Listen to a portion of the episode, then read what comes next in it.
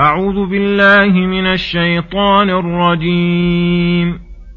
وقالوا لن تمسنا النار إلا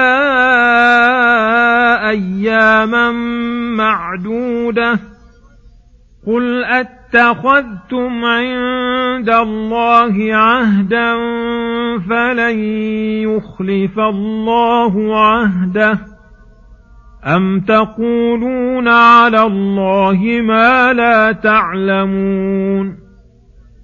بلى من كسب سيئة وأحاطت به خطيئته فأولئك أصحاب النار هم فيها خالدون.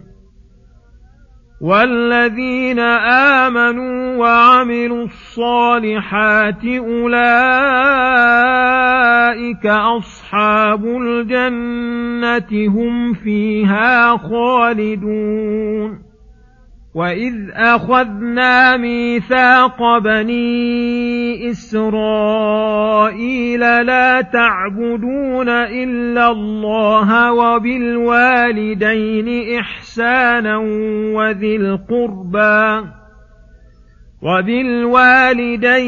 إحسانا وذي القربى واليتامى والمساكين وقولوا للناس حسنا وأقيموا الصلاة وآتوا الزكاة ثم توليتم إلا قليلا منكم وأنتم معرضون.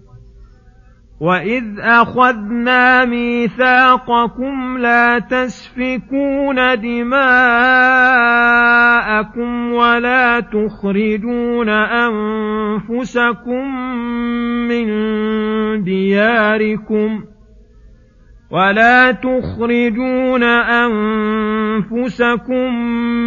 من دياركم ثم أقررتم وأنتم تشهدون.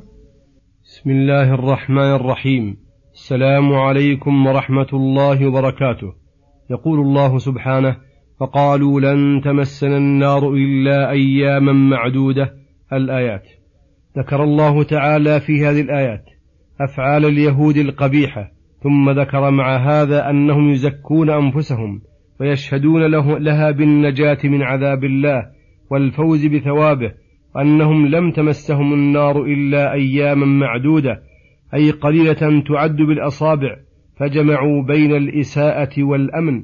ولما كان هذا مجرد دعوة رد الله تعالى عليهم فقال: قل لهم يا أيها الرسول أتخذتم عند الله عهدا، أي بالإيمان به وبرسله وبطاعته. فهذا الوعد الموجب لنجاة صاحبه الذي لا يتغير ولا يتبدل. أم تقولون على الله ما لا تعلمون؟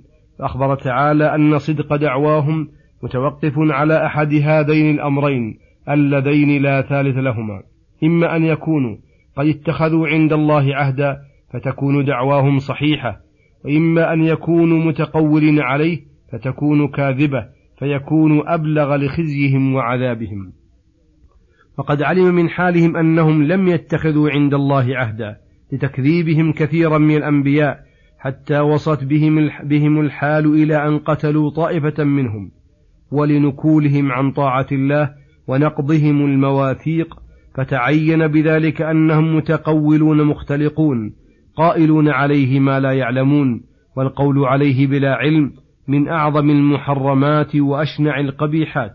ثم ذكر تعالى حكما عاما لكل أحد يدخل فيه بنو إسرائيل وغيرهم، وهو الحكم الذي لا حكم غيره، لا أمانيهم ودعاويهم بصفة الهالكين والناجين، فقال: بلى، أي ليس الأمر كما ذكرتم، فإنه قول لا حقيقة له، ولكن من كسب سيئة، وهو نكرة في سياق الشرط فيعم الشرك فما دونه، والمراد به هنا الشرك بدليل قوله: وأحاطت به خطيئته، أي أحاطت بعاملها فلم تدع له منفذا، وهذا لا يكون إلا الشرك، فإن من معه الإيمان لا تحيط به خطيئته، فأولئك أصحاب النار هم فيها خالدون.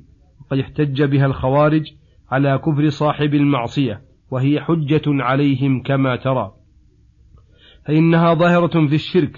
وهكذا كل مبطل يحتج بآية أو حديث صحيح على قوله الباطل، فلا بد أن يكون فيما احتج به حجة عليه.